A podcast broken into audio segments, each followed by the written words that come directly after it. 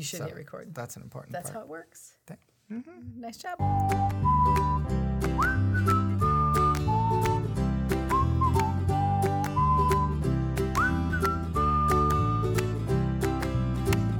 Welcome to the Simplicity Show with Sue and Vince, where we talk about what's happening in the credit union industry, the world, and right here on our credit union team.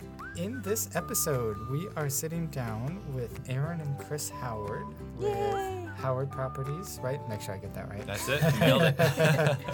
Uh, you guys don't know this, but you are our first outside guests on the podcast. so- no pressure or anything. Yeah. no, no pressure for us. Right. We, we maybe didn't tell you because maybe you wouldn't have come and done it. I see. What? Nobody else? Nobody's come in? Oh, Yeah, right. bait and switch kind of. Awkward. We don't, we don't mind being the guinea pig. Right. So, uh, how we met you guys, uh, just to give our listeners an update, is you are doing, are doing, we're currently working on a testimonial video for us. So that hasn't come out yet, but we've got sort of that first draft together. You guys have seen it, and it'll be coming out soon. Let's take our relationship with the Howards all the way back to the beginning mm. and say how that came to be, Okay. just for fun. Okay. Go for As it. we understand how it came to be, right. you were at firm of the, the firm of the year dinner, and you super cool folks came up to our CEO Pat and said nice things about us. and then so this is and now I'm saying this out loud. This is the pressure because literally before we started recording, I said they don't have to say nice things about us. This is why because I'm going to tell him you already have. you said if you uh, if we were ever looking to do a testimonial, you guys would do a testimonial, and it just so happened that we had been searching high and low for someone to do a testimonial and could not. Mm-hmm. We had maybe we never even told you guys this. didn't Like we know had been asking Yeah. probably for six months. Well, already. on our team, asking people on our Right. team. Yeah. Like if for anybody, if you talk to anybody, let them know. We'd love to be able to do a testimonial, and Yeah. we had nothing. And then you guys came out of the blue. Mm-hmm. Wow. So Very I had no idea it came out that way. Yeah. That's awesome how things work. yeah, yeah, and it has been a wonderful friendship so far. Yeah. Likewise. So before we dive in, are we going to talk about our Yeah, resolutions? Are we going to make them talk about our resolutions? Yeah. Okay. So to explain for you both, we set New Year's resolutions at the beginning of the year, and we did it and recorded it, and then we put it out into the world. And this is the way that we are actually going to resolve to meet our New Year's resolutions. That every time we record, we do a little update. Mm-hmm. So did you guys do any New Year's resolutions this year? I did. Ooh, what were your New Year's resolutions, Erin? Well, I'm a big thinker, and so I, I'm not a very simple, very simple person. Um, not by choice. It's kind of a, I don't know. My, basically, it, it was to um, put God first. So, I, I find that whether I want to lose weight or if I want to be more family oriented or have a better, bigger, stronger business, if I put God first um, and have a better relationship with Him, then hopefully all those things will fall into place. Awesome. So that that was it. How about how about you guys? Love that. Well, we will tell you about ours. You want to go first? Or you want me to go first? Uh, why don't you go first? Okay. So my resolution had to do with photography. So thing I took up photography last year. Um, Vince is a photographer. You know that. I don't know why I'm telling you that. Our listeners he- hopefully know that by now too.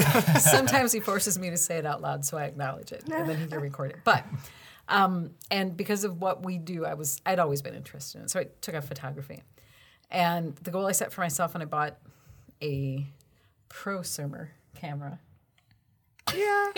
Yeah.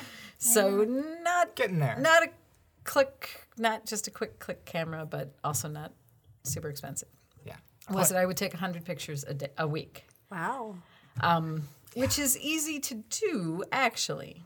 But then what I ended up with is 6,000 pictures, um, and most of them people never saw. Oh. So my new resolution this year is to take and share one picture a day. Okay. So at least I'm taking something. And now they don't have to be the same picture. So I can take a picture because part of the reason nobody ever sees them is because I want to edit them and make them perfect and whatever. so my resolution was take and share one picture a day. I had a um, photography teacher in uh, college, and he had this philosophy where he said he said amateur photographers take lots of pictures and show them to everybody, all of them. and professional photographers take lots of pictures and they pick only a few of them that are their favorites or their best, and they share Yeah. those. So you're on your way to being a So I'll professional probably be a professional is what you're telling me. yes. I have the habits. That's so true.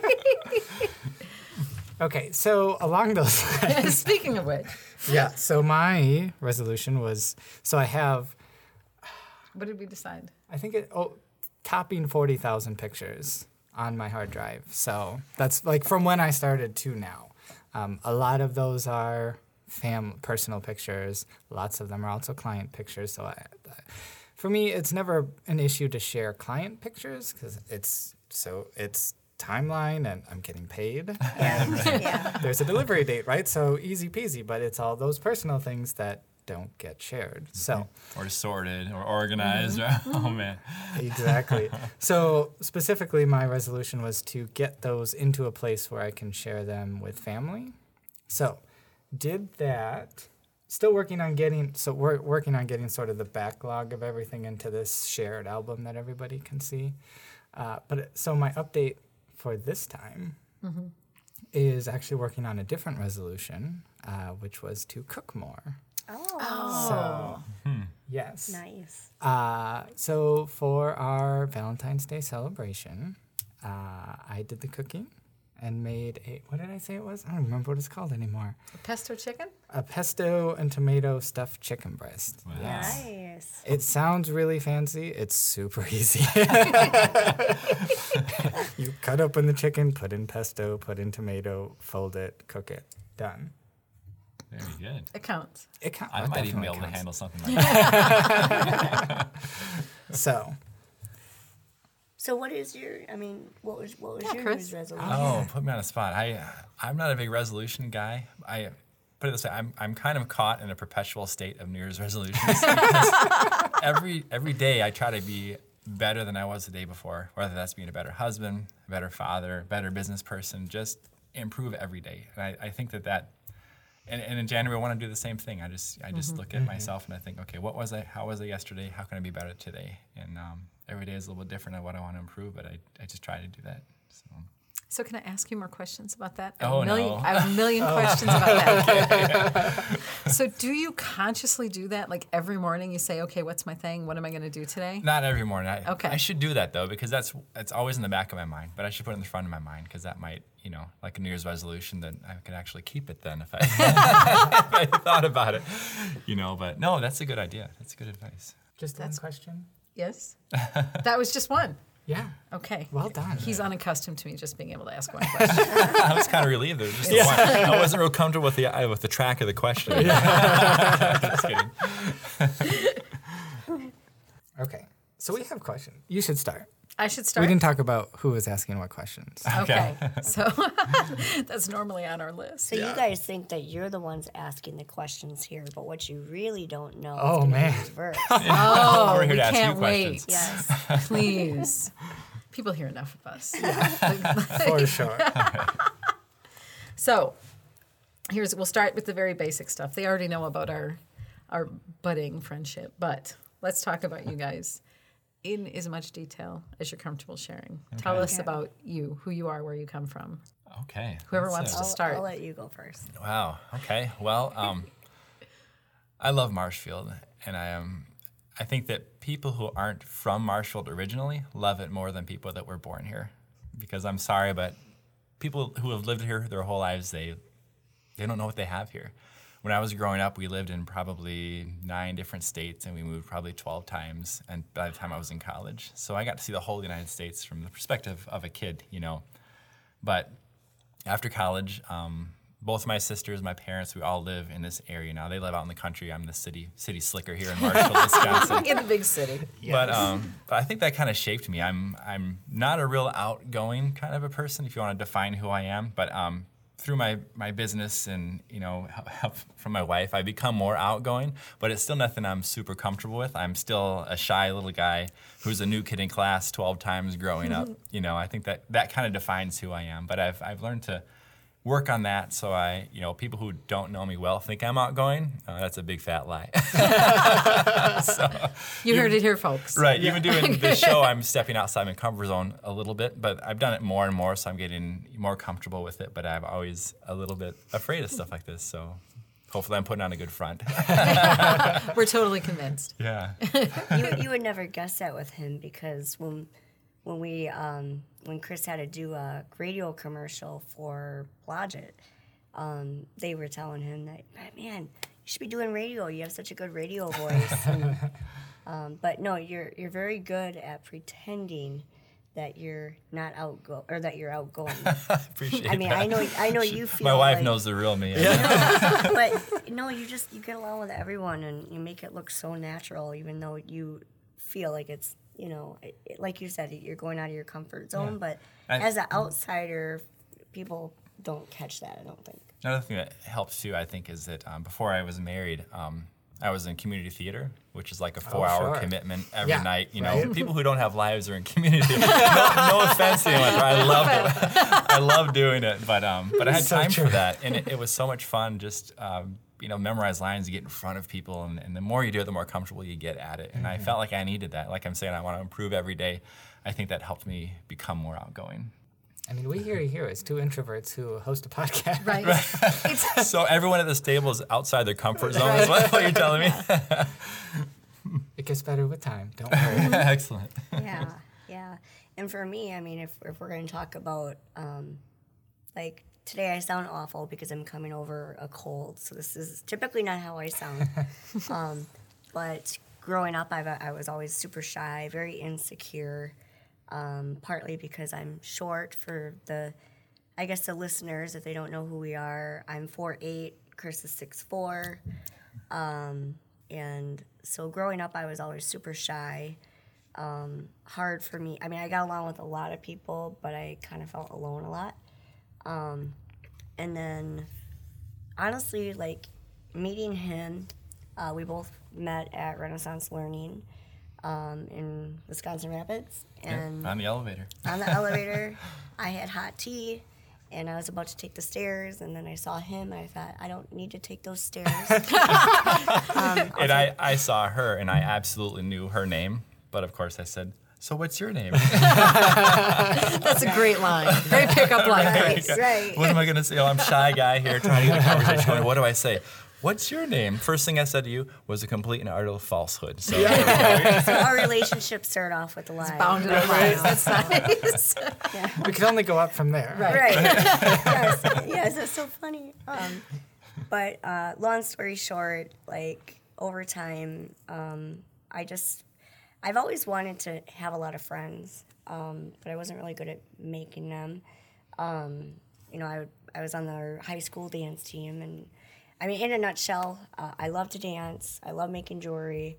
I love my kids. I love traveling and it's just I, I love continuing to constantly learn and um, yeah I, I try to be a fun person once in a while when you have time when i Right. with the three kids and the Right. job and everything Yeah. Yeah. else. Yeah. yeah So I got a story. Um, we touched a little bit about how we met. Um, something else happened early in a relationship where we realized that we were meant to be. Um, her, her father died, passed away about eight months before we met, I think. yeah But um, so I never got a chance to meet him, which I regret. I've heard a lot about him since then. But um, I needed to haul something or whatever. We were been dating maybe a year, or not even. No. Not even a year. four months Four months early in our relationship. he's not very good with the concept of time That's true. She That's teases me about that all the time. yeah But anyway, we borrowed my dad's truck, and um, we're just driving in it. And Erin's like, you know, my dad had a truck just like this.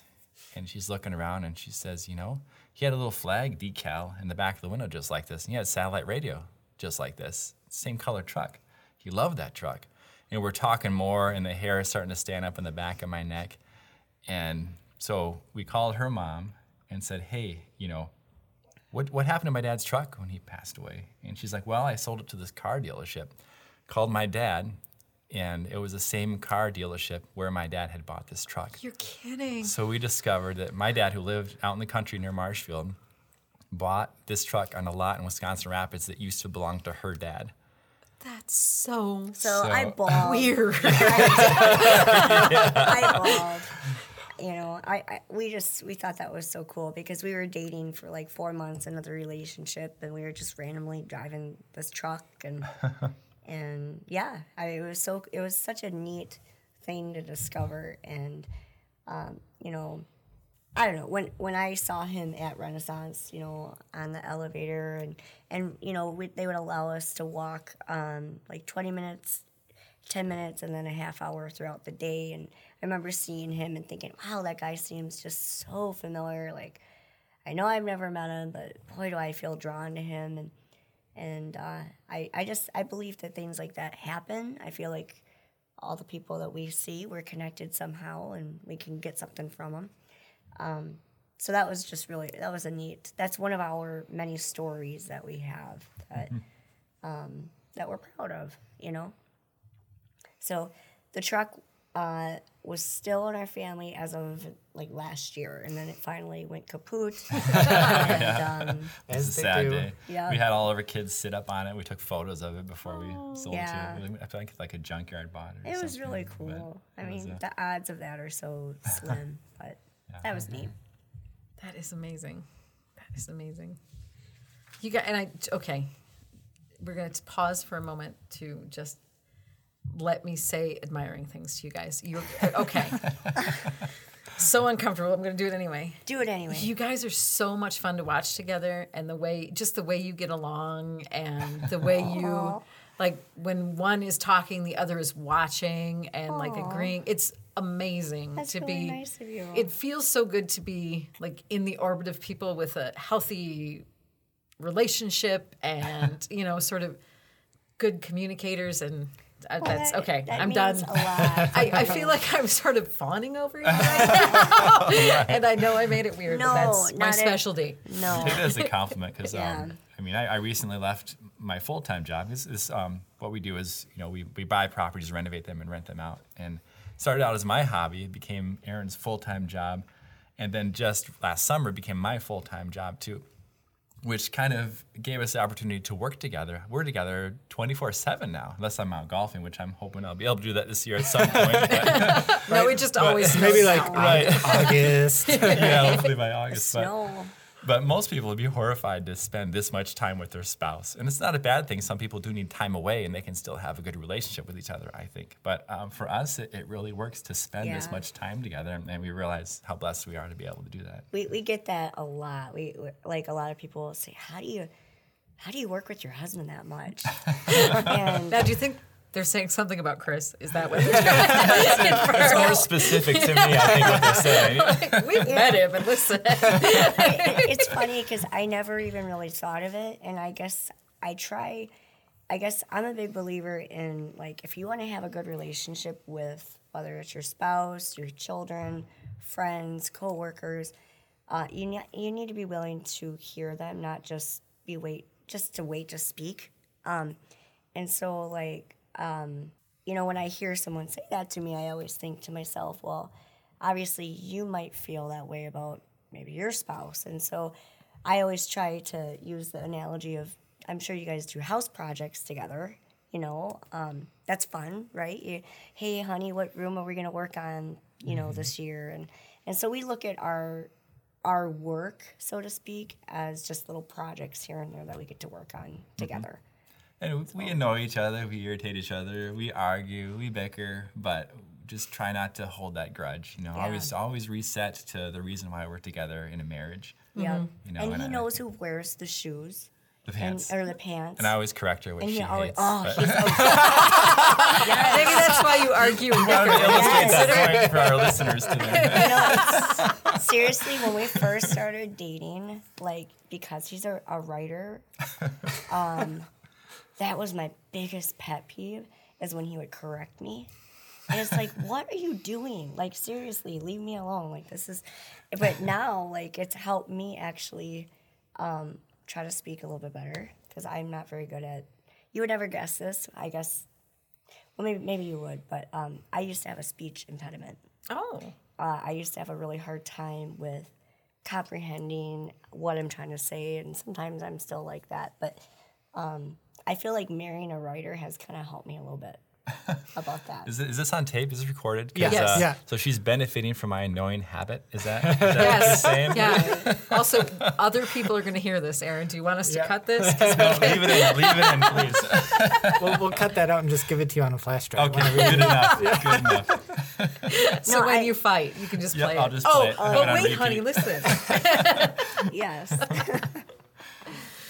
Okay, so we touched on it a little bit, but uh, let's get to just a little bit about and now. So we know the story because we've talked about it for the video, but a little bit just about that sort of coming into the whole property development and that journey. Yeah, it's it started by accident, really. Um, I was uh, living in a duplex um, when I had my first job at Renaissance Learning, my first real job anyway, and um, came up for sale. And I bought it, rented the other half out, which almost made my mortgage payment. So I thought, well, this is pretty cool, you know. And um, I was shopping for antiques with my dad in town at the Railroad Antique Mall, and my dad said, "I heard this building's for sale," and it was. It was foreclosed on. And um, you know, I'm just a young kid, you know, just out of college, and luckily that was during the era when banks would just lend money to anybody who walked through their doors. You know, I don't know if you guys. that know, worked out well, though, too. so. but Luckily, the ridiculous bet they made on me paid off for the bank. you know? but um, yeah, and it was out of necessity. I mean, I don't do our maintenance anymore, thankfully. But I mean, when I bought this building, um, the apartments needed to be restored. You know, I couldn't rent them out. When somebody moved out, it was like a trash heap. I said, I got to restore this apartment. So I restored the common areas myself, and then I did one apartment. And so the next tenant walked in the building. Wow, this common area is great. This apartment's great. Had no idea that the place right next to him was a garbage. but eventually, all of the apartments were restored in that building, and I thought, man, I really like doing this, you know. And I think it was after that building is when I met Erin, and uh, from there, um, she just kind of caught the bug too, and it's just so satisfying to walk into a building that's been restored and knowing it used to be this beautiful building, and then over the years it was neglected, and it turned into what it was when we bought it, and now we've restored it again, and now we've made it something somebody would want, want to rent again, and uh, it's just super exciting and satisfying to do this, and we're thrilled it has actually turned into like a career for us. Yeah, it's a lot of fun. For me personally, like, um, I never ever, I mean, if anyone would have told me someday you're going to own real estate property and restore it, I would have never ever thought that. Like, you know, growing up in high school, you, you do all those career, Yeah, right? you know, I was gonna be a doctor until I dissected my first frog. And, no, this is not, this Yeah. is not gonna work. for me, it was going to be um, an archaeologist uh, and then psychologist. So I was going to school for psychology, um, you know, and then I landed a job um, with his parents actually, uh, where I managed two behavior homes for a little bit. Um, so I worked with people who had like schizophrenia, multiple personality disorder, and I really just love understanding why people are the way they are um, and the human mind. Um, and then when when Chris and I, uh, you know, when we moved to Marshfield, um, we had married, and you know, I no longer did that job anymore, and I was gonna. We knew we wanted to have kids right away, and I, so I was a stay-at-home mom, and like Chris said, you know, he kind of had the property business as a side hobby, and then I started taking my double stroller with our kids. They're not twins, but they're, They're really less than a close year apart by five days. Yeah. and so I would just walk down Main Street and go to the different shops, get to know people, and hear them complain about certain things, and um, and then be passionate about the downtown too. And long story short, um, I just really started to develop a a passion for the downtown. Like I really just loved the history of the downtown, and and Chris happened to have a property down here, and and it just kind of fell into let's look at another one and We got to the point where I'm like, honey, okay, here we are. This is a side hobby for me. um, if we there was a building up for sale, we're like, really want to buy this building because there's so much potential. But I said, if this, if we buy this building, it's your career. Are you okay with that? And she just dove right in. She's like, "Yes, this is what I want to do. I love doing this." Yeah. And it wasn't enough, you know, to put food on the table for both of us yet. I had my real job still, so it, it was her. She would have to do that while I continued with my other job, and uh, she, uh, I mean, she, just the way she networks and the way she talks to people and gets out there, it's just it's just amazing to see. She she she has a skill package that I don't have or necessarily like to do, and and I fill in the gaps. Like I I, I have background in marketing and I can do the accounting and stuff like that. So what we can each bring to the table, it makes makes us a strong business that we we work together really Yeah. well. Yeah. Does that Yes, Yes. that uh, more than answers the question. good? And you provide a perfect segue. You just Mm-hmm. make our job so easy. Okay. Yeah, Thank you. So, liter- because literally, our next, the next thing we wanted to talk about was what. So, talking about the downtown, what is your vision for the downtown? Ooh. I'm gonna I put like it in a nutshell. question. I want people all over the state to think, let's go downtown in Marshfield because that's there's so much fun there. I mean, Mm-hmm. people talk about downtowns like in like in other cities in Wisconsin. I'm trying to think of one like like Geneva, for example. Mm-hmm. I want people to have that same feeling. Oh, you were downtown in Marshfield this weekend. Oh, I've been wanting to go there for months. You know, for years. I, I want that to happen. And, and we have the potential, definitely. I mean, our downtown is beautiful. You know, when they had the Great Marshfield Fire, You're gonna smack me one of these days. Oh, sorry. I keep, I keep waving my arm. I use my hands when I talk. She keeps having to duck. But um, totally lost my train of thought. But, Sorry, But sorry. Great Marshall- Marshall's Fire, Yep. 1887. I might have to be off from the year by a little bit, but uh, everything burned into the ground, and they rebuilt it in brick, which is amazing because brick lasts so long that uh, these buildings that we're restoring have really good bones. And the downtown, the street is really, really wide, which was unusual for back then. There's four lanes of traffic. And it's it's in a good location because it, it still gets traffic. A lot of cities in Mar- in Wisconsin, their downtown is off to the side, and all the new stuff is on this other main street. Marshall's main street is their downtown, which is makes it really unique in Wisconsin. And I just think there's so much potential. I mean, the 10 years we've been in Marshall, we've seen lots of changes, and I can't wait for 10 years from now. I think we're we're on a path that's going to lead to really great things in this city. Yeah, I think part of it too is we have an outsider's perspective because we came, like Chris said, he, I mean, he grew up all over the U.S. and uh, or traveled a lot, and I was born in Billings, Montana, but I grew up in Wisconsin Rapids, and um, you know, nothing against Rapids. I feel like they're they're now uh, making some movement there, but I feel like from my own experience growing up there, uh, they were definitely afraid of change, and um, I believe um, Marshfield's very divided in that way. I feel like some people don't want change, they're afraid of change, and then other people are like, they'll take it head on and let's do this. And so, from our perspective, moving to Marshfield and um, the downtown actually was a factor. We looked at over 50 different houses uh, where we, we knew we wanted to live in a historical house. Um, and so we looked in Wausau, we looked in Point, we looked in, we considered staying in Rapids, and um, we chose Marshfield. And one of the big factors actually was a downtown. And it wasn't because we were going to buy property. We just like downtowns. It, that kind of sounds boring if you think about it. Wow, like you're acting like an old couple that just wants to, you know. yeah, we, we can't fight it. Sometimes we, we'll work at home in our old Victorian house built in 1889. Yeah. Listening to music from the 1920s on, on a record player. Yeah, like yes, you talk lead very about exciting lives. yeah, you talk about like, oh, you know, looking at you guys, and it's like I kind of admire you.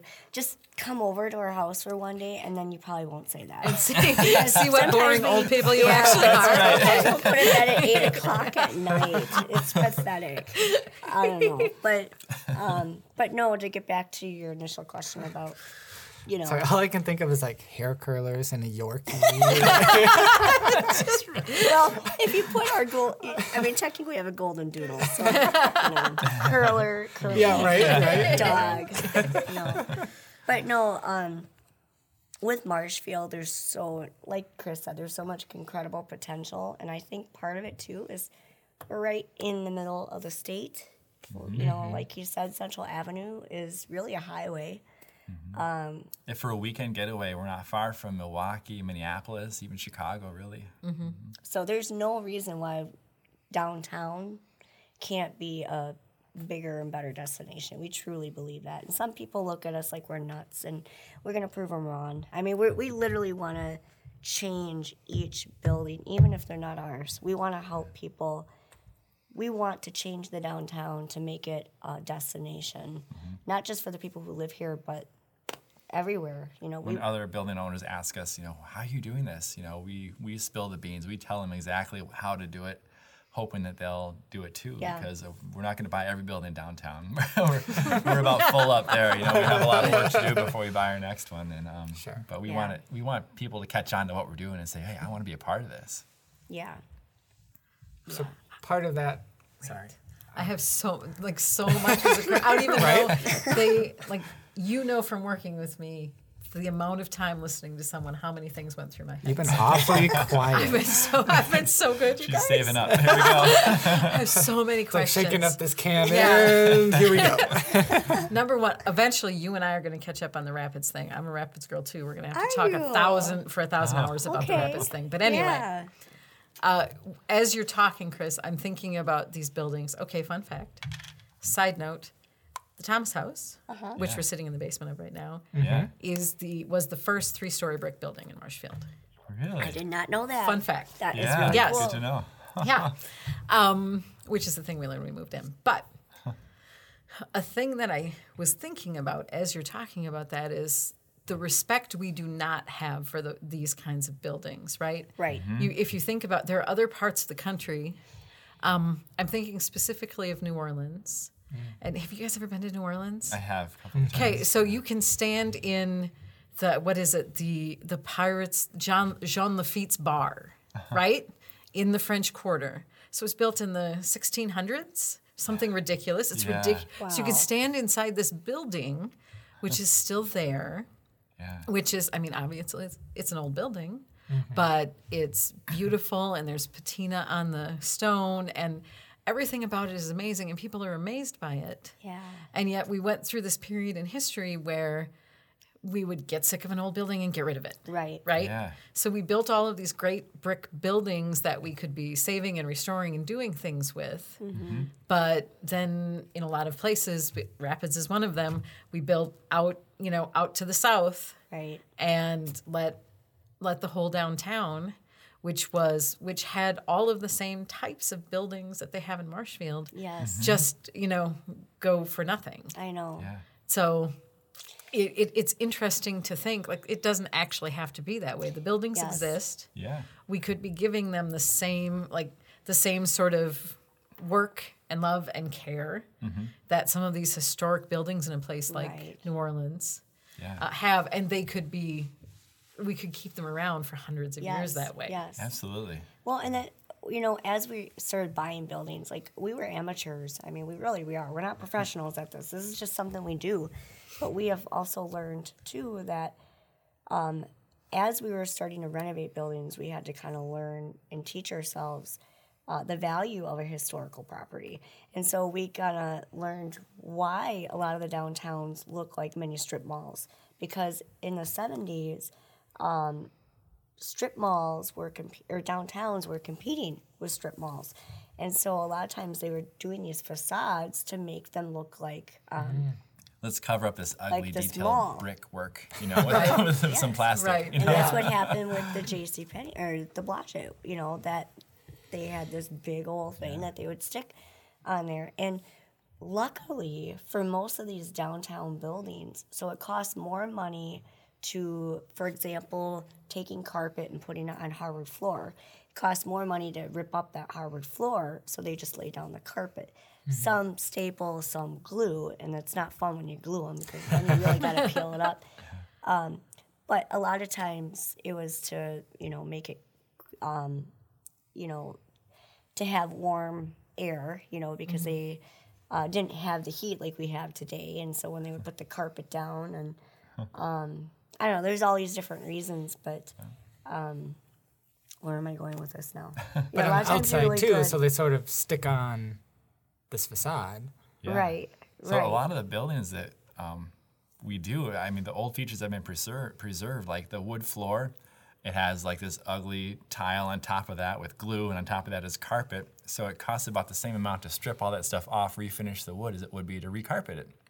So we just go that route, and the wood has been preserved over the years by all of this junk they put on top of it. You know, mm-hmm. and the same thing we f- we found a lot of pressed metal ceilings that were hidden between these drop tiles that they had. Dro- I mean, they had this beautiful 15 foot ceiling with pressed metal up there, and when you first walk in the building. It's it's got like an eight foot drop ceiling, and you no one would even know that's up there. But Yeah. we've discovered a lot of that through our Sure. restoration work. Mm-hmm. Hmm. So I see what you're saying. I mean, there's so much potential, especially in other cities too. It's like, okay, like even if you are considering tearing down a building, it has to be really, really bad to even consider it. Because from our experience, I mean, we we've purchased some properties where it's like, oh man, it's it's what what do they do with this place? But a lot of times, I mean, when you give it some TLC, then you see the full. I mean, even with the Mojo building, you know, the Deming building, that was renovated so many times over the years, and it was very underutilized. And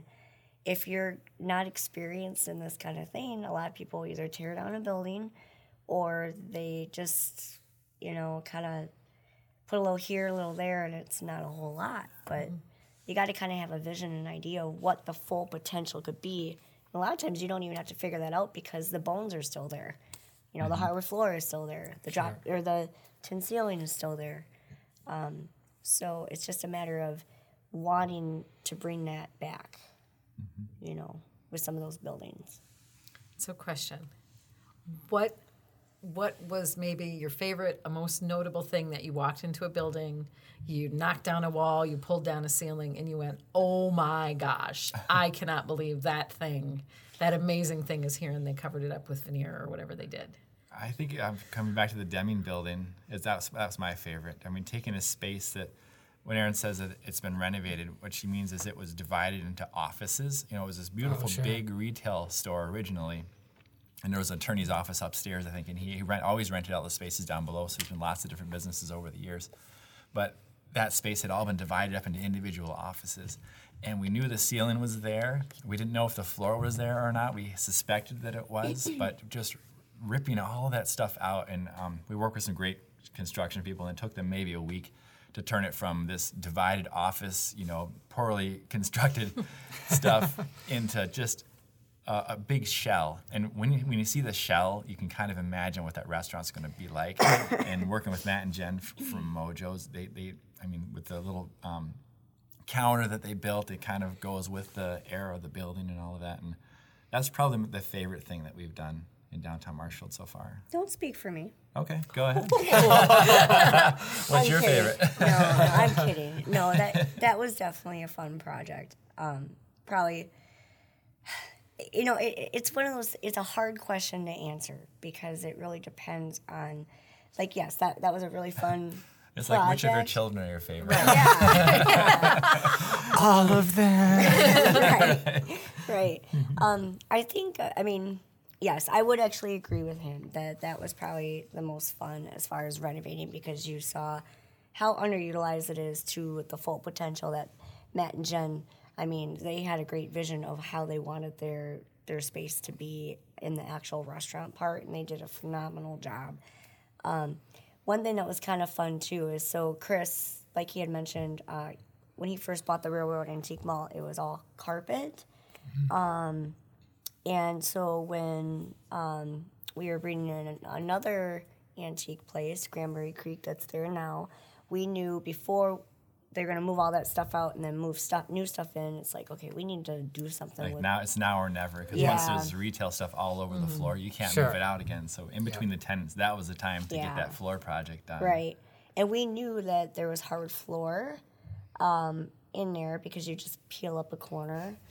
But we didn't know the condition. And that's always such a scary, risky thing to do because um, basically what happened is it's 3,500 square feet of hardwood floor. So you pull up this carpet and you just cross your fingers. That And that one, I don't know if you remember, Erin, but that one wasn't just carpet. Here, I'm correcting you again. But it wasn't just carpet. There was carpet, then there was plywood, and then there was asbestos tile. Oh, and good. Then there Yeah. was glue.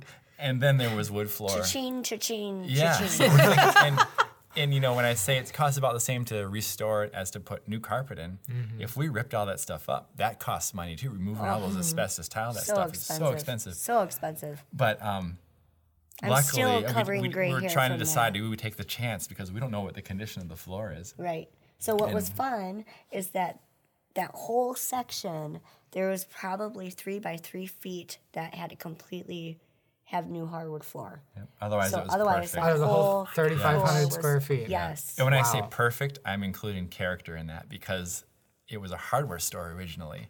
So over the years, I mean, people dropped paint cans and screws and hammers, and the floor is scuffed up beautifully. I mean, I just love that character. It really comes through when it's refinished. And, uh, Yeah. It came out really nice. One little cool story about that building is so we kind of told you a story about the truck, and um, that was the first building that Chris owned, and um, so when we were in the process of purchasing purchasing our house, you know, we were looking at the history into that, and we found out that the guy that built and lived in our house was the same guy that built and owned the hardware store. William oh, Knoll. wow. So It was William Knoll Knoll. Hardware Really? Store. Yeah. Yeah, And again, so the original hardware stores in Rapids, your house in Marshfield, you're saying, right? Nope, No. our- the house Oh. we bought in Marshfield Right. was the same guy who built the hardware store. That um, was. It was the first building that we owned. Yep. So while I was living in Rapids, I had owned that building in Okay, Marshfield. That was gotcha. that was the Knoll Hardware store Yeah. originally. Okay. Yeah. So that was kind of fun. Crazy. Yeah. So, in our house used to be, it was uh, kind of related to your question. Um, our house was initially built as a Victorian home, and then it was converted into a hospital, and then it was converted into a clinic, and then it was back to a hospital. So at one To time, a house. sorry, a house, yes. So at one time, our house was a 30 bed hospital Oh my gosh. and they must have just out where to put lined all up these all people, those you know? beds. but one thing that was kind of fun is one day he was doing some landscaping when we first moved in, and he found a old bottle from the clinic or when it was a hospital out in the yard. You know where they would have the syringe, and mm-hmm. so that was kind of fun. But we're still looking for those gold bars. We're Yeah. still There gotta be we're still not give up looking. on Yes, like I, I am waiting bonds, for that fun find. Yeah. You know, when we buy a building. So, yeah. We found um, in the Deming building where Mojo's is up in the attic, one of our construction guys found like 500 pages of weather reports from Chicago from like 1920. Like it's, it's really, int- I mean, it's worthless, but it's really cool to look at. Yeah. you know? Right. Yeah. But that's the closest thing to treasure anyone's found that, that they've told us about. anyway. Right. Well, I think that's the key thing right there. Right. I think that's Gotta yeah. watch those contractors. no wonder why they're so loyal. Yeah. right. They're finding These things. guys have no idea what's They're going on. finding things. Make bank, get in there. right. It's- I'm looking at the list of questions to see where we're at. Yeah. Getting myself refocused. How Did we get doing? sidetracked a little bit? Oh, that's That's his specialty. we do that professionally. oh, excellent. Um, so, oh, where we're at is we're still talking downtown. Of course, we're still talking downtown. Mm-hmm. Uh, so, what are things you guys mentioned that if people want to know what to do, you'll just tell them? But mm-hmm. what are things people could be doing, and maybe not even just property owners, but citizens and people, you know, in the community or people like Yeah. I think supporting the downtown. I mean, no offense against like the chain restaurants and stuff; those can play a role too. But um, come down to Mojo's, come down to the kitchen table. You know, come downtown and spend your dollars on a local business. I think that that's important, and that's what's going to keep the downtown on the track that it's on now. And it's not just don't come downtown because you feel sorry for them and you want to support them. Come down because they have amazing food and they have amazing stores, and it's a great experience. And we're working with the owners downtown to them realize to create that amazing experience for people because you don't want them to shop your store because they feel guilty or feel like they should. You want them to shop your store because it's awesome. Mm-hmm. I think Yeah. that's a big thing. That is such a mouthful question. I don't know how to answer that because I got, you know, I used to be on Main Street, so I have my Main Street hat on right now, thinking, hmm, I gotta watch what I say because I gotta be really careful. Um, I think it's there's. What was your question? my question was, what can people do? I'm good. Let me read it again. Cat. What can other people do to help grow the downtown, make it better, bring it back. Okay. So what I always say is there's, and I know I'm going to forget what the fourth one is. There's a, there's four components, in my opinion, to a successful downtown. People need to be able to have apartments. They need to have professional services, have restaurants, and retail. That was you got all four. All Okay, four. good. Nice it. I was sitting here waiting to correct you. I know. yes. Um, so, you know, as far as citizens, like, you know, sometimes it's kind of comical for me when I go online and I see people complain about, oh, there's nothing to do in Marshfield, there's nothing here. And they just complain, complain. And my response is, leave.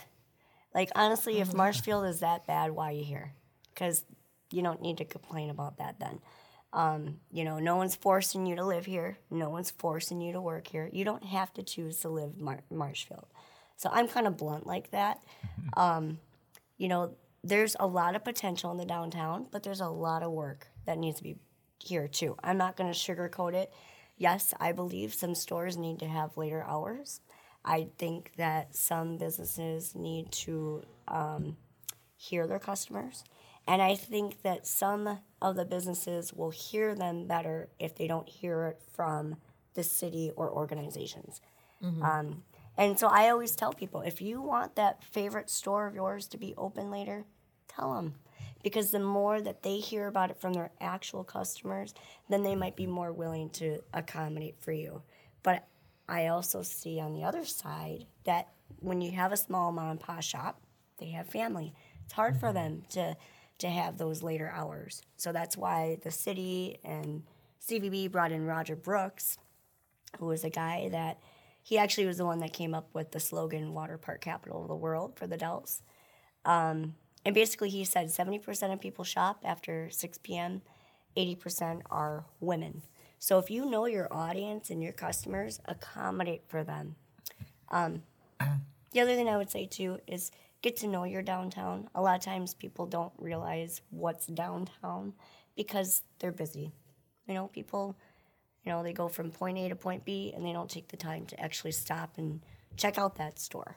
So just get to know your neighbors, get to know your town, and um, and like I said, once again, we have an outside perspective because we're not from Marshfield, so maybe we see a little bit more than the typical resident that live here.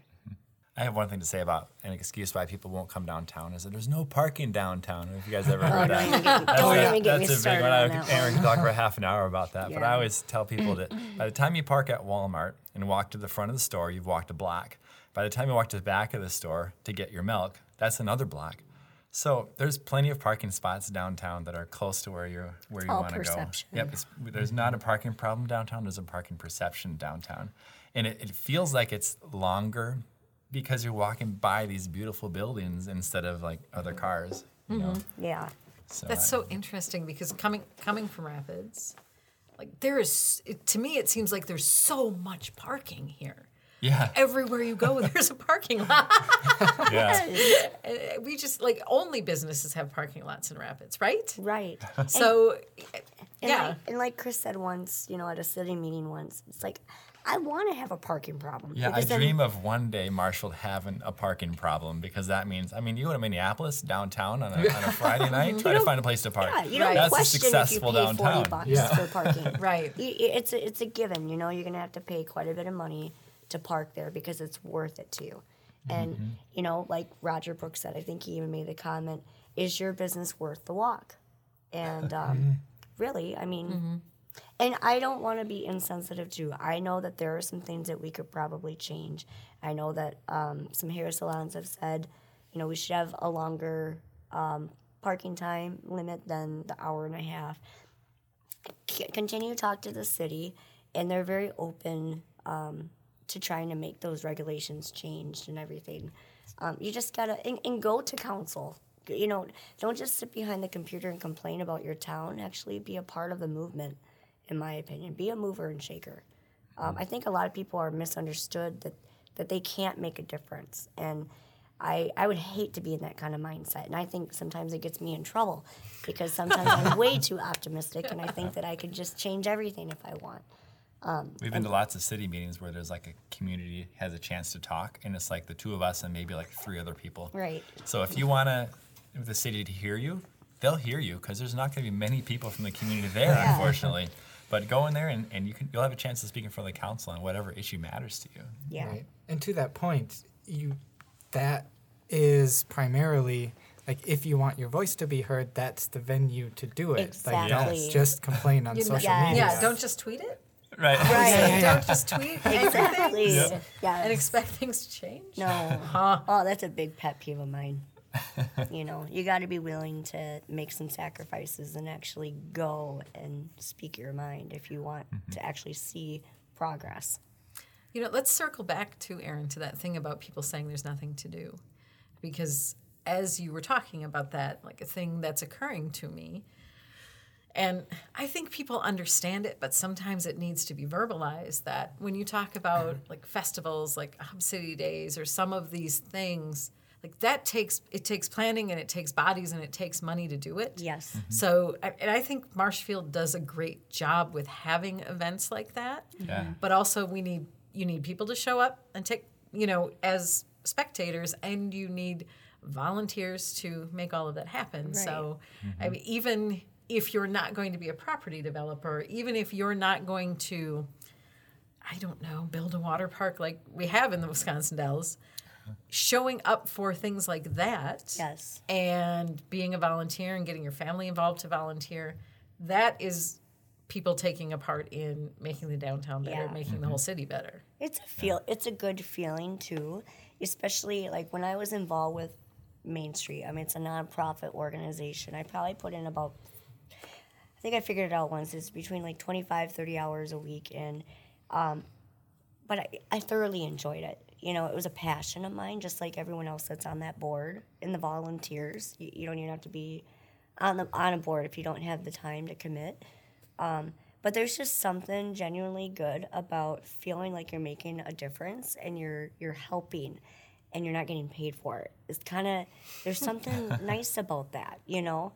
Um, and you know, with when I lived in Wisconsin Rapids and I thought of Marshfield, I thought of Nightmare, Reflections, and the clinic. That was my perception of what Marshfield was.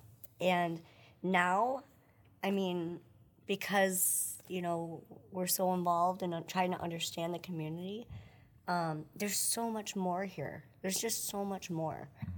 Um, and I just t- definitely take the time to get to know your own town. And like I said, to be blunt, if you don't like it, move.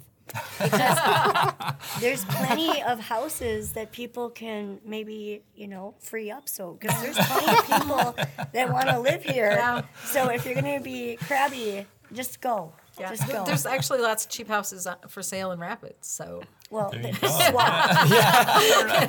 just swap. Citizen exchange program. I'm gonna get whoever hears this. I'm gonna get a lot of hate email after this. Like, we won't give them your email they won't be able to find you like we've never met erin before we don't know who she is yeah, go. Go ahead. I know I'm gonna regret some of this. Not at all. You said that before, and I'm like, yeah, yeah, just move. But seriously, like, I, I, I don't know.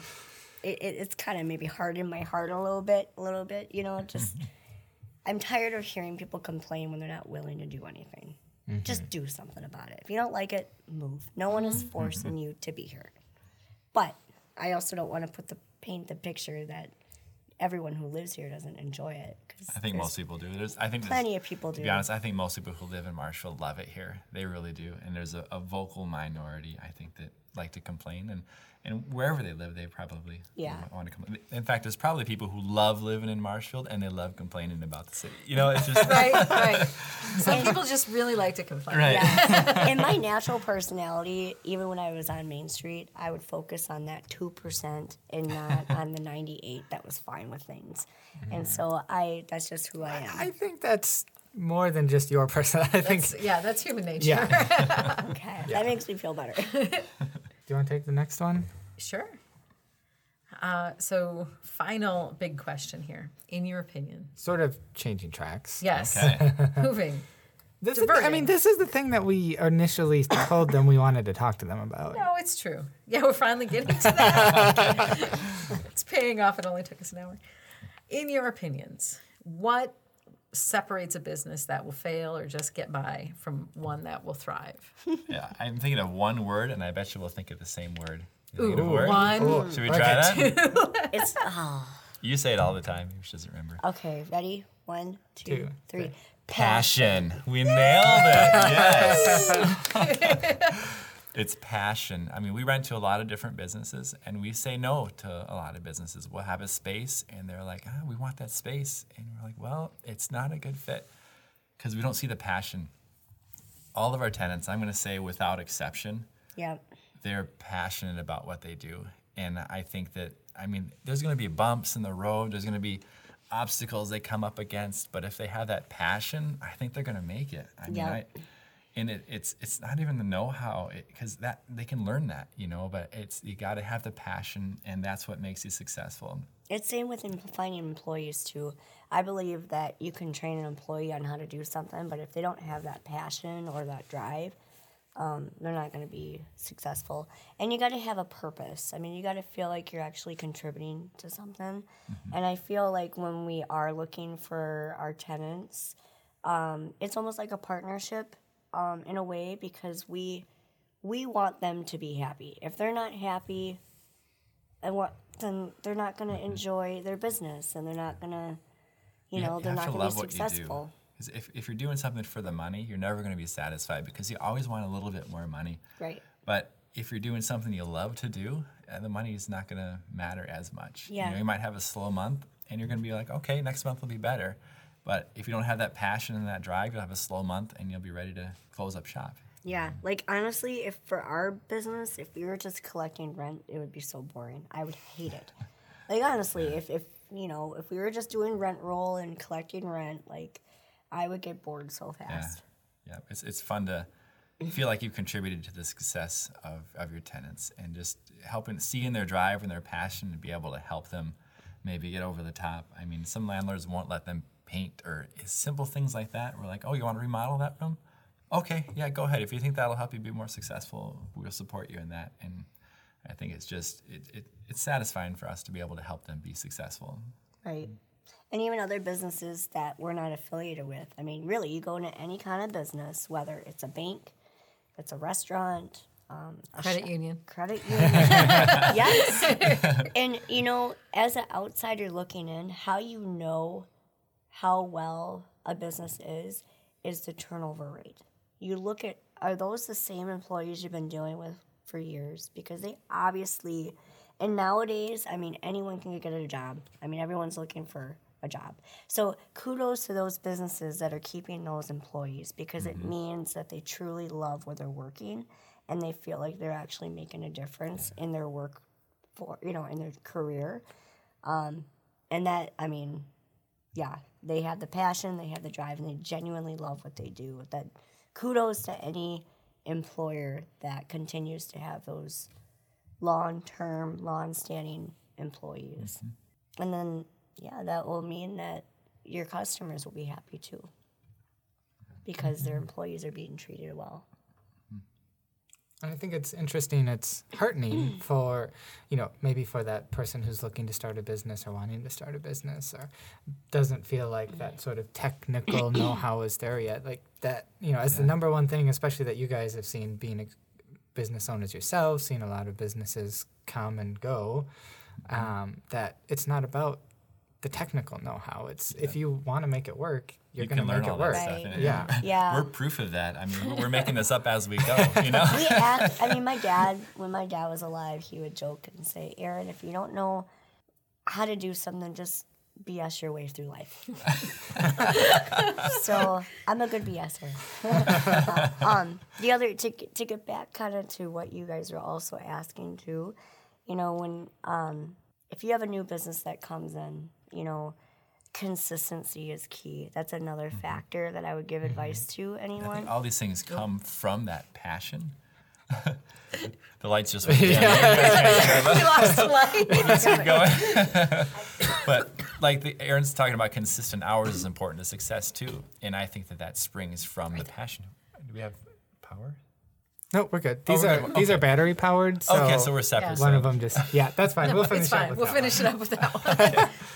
But what I was saying is, um, that pa- other things spring from the passion that help with success too. Like if you're passionate about what you do, you're not going to close up shop at five when all of the shoppers are off from work. You know, so I think that's important. Yeah, and the other big, big thing is know your why. So, like, if you're someone who, oh, I love making cookies, so I'm gonna open up a cookie shop, but they don't know marketing, they don't know business, how to hire and fire, you know, employees and um, social media, then just stay home and bake your cookies.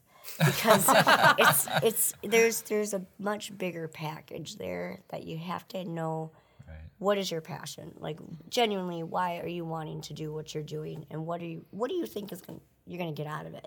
And what are you going to give back?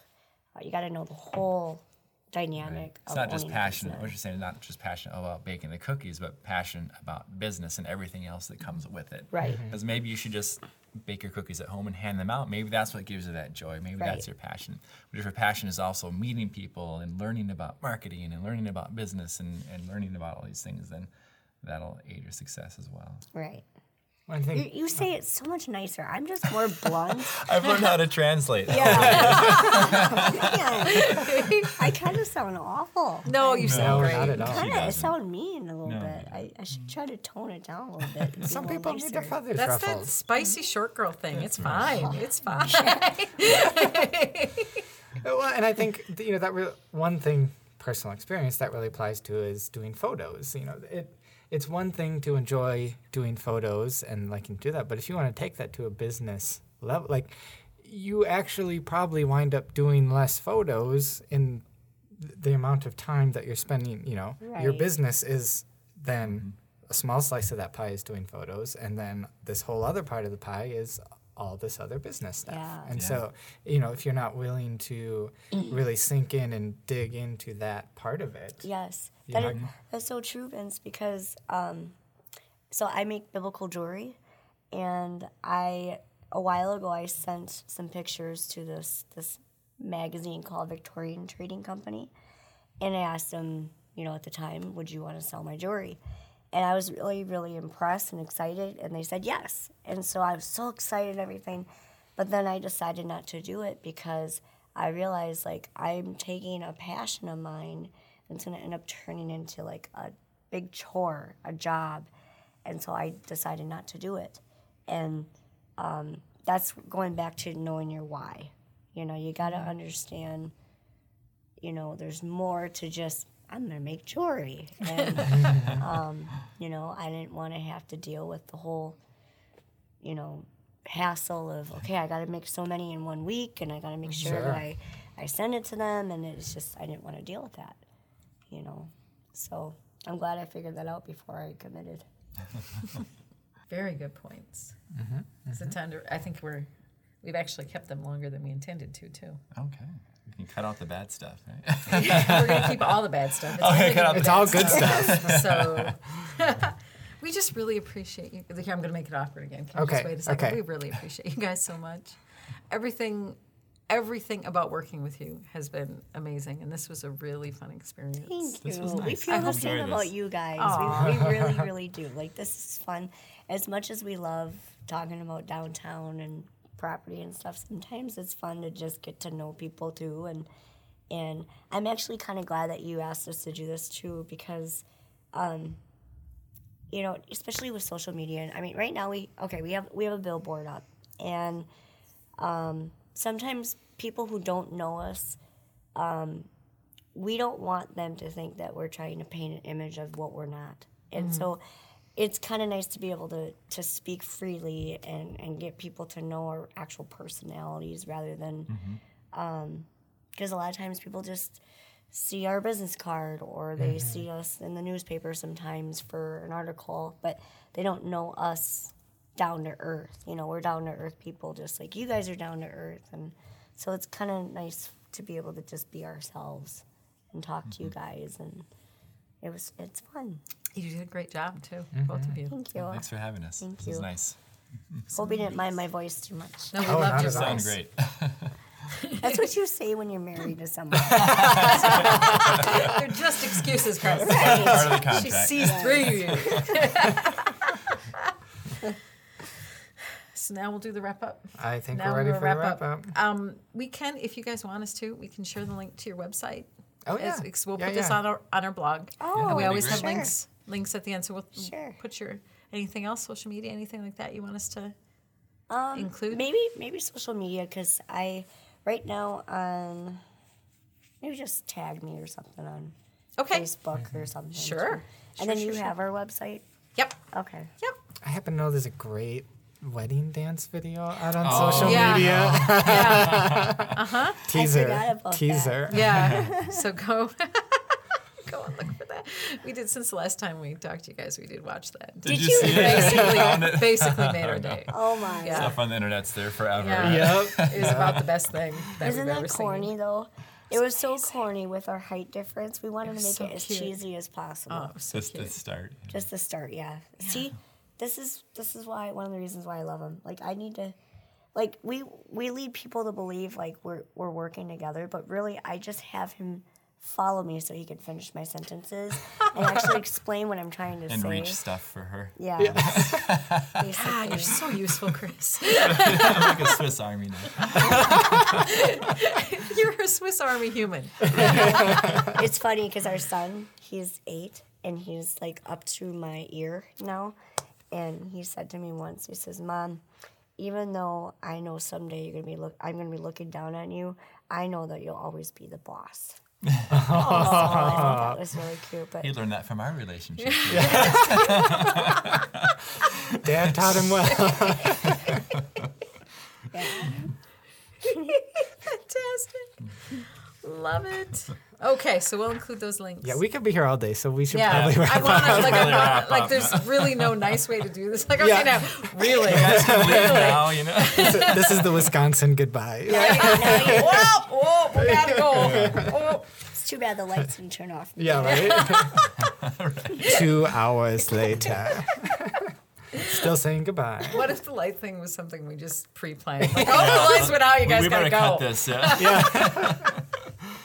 Well, thank you guys. This Thank was fun. you. We're gonna do gr- okay. We have just a quick couple of wrap up things, and you're gonna sit there and listen, and Okay. it'll be awkward. It'll be fun. so links will be below on the podcast. Just a reminder, you can find the Simplicity Show on Anchor, iTunes, or visit our blog simplicity.coop/blog, and mm-hmm. hear all of our episodes. Thank you again, Erin and Chris. It has been an absolute delight and a nice break for our listeners because usually we're the ones doing most of the talking. And so it was really nice for us to just be like, and go, and then sit back and listen. So We're such you. Mic Hogs. Not at all. so thank you, and thank you to our listeners for sticking with us to the end here. This is Sue and Vince signing off for now, and we'll see you next time.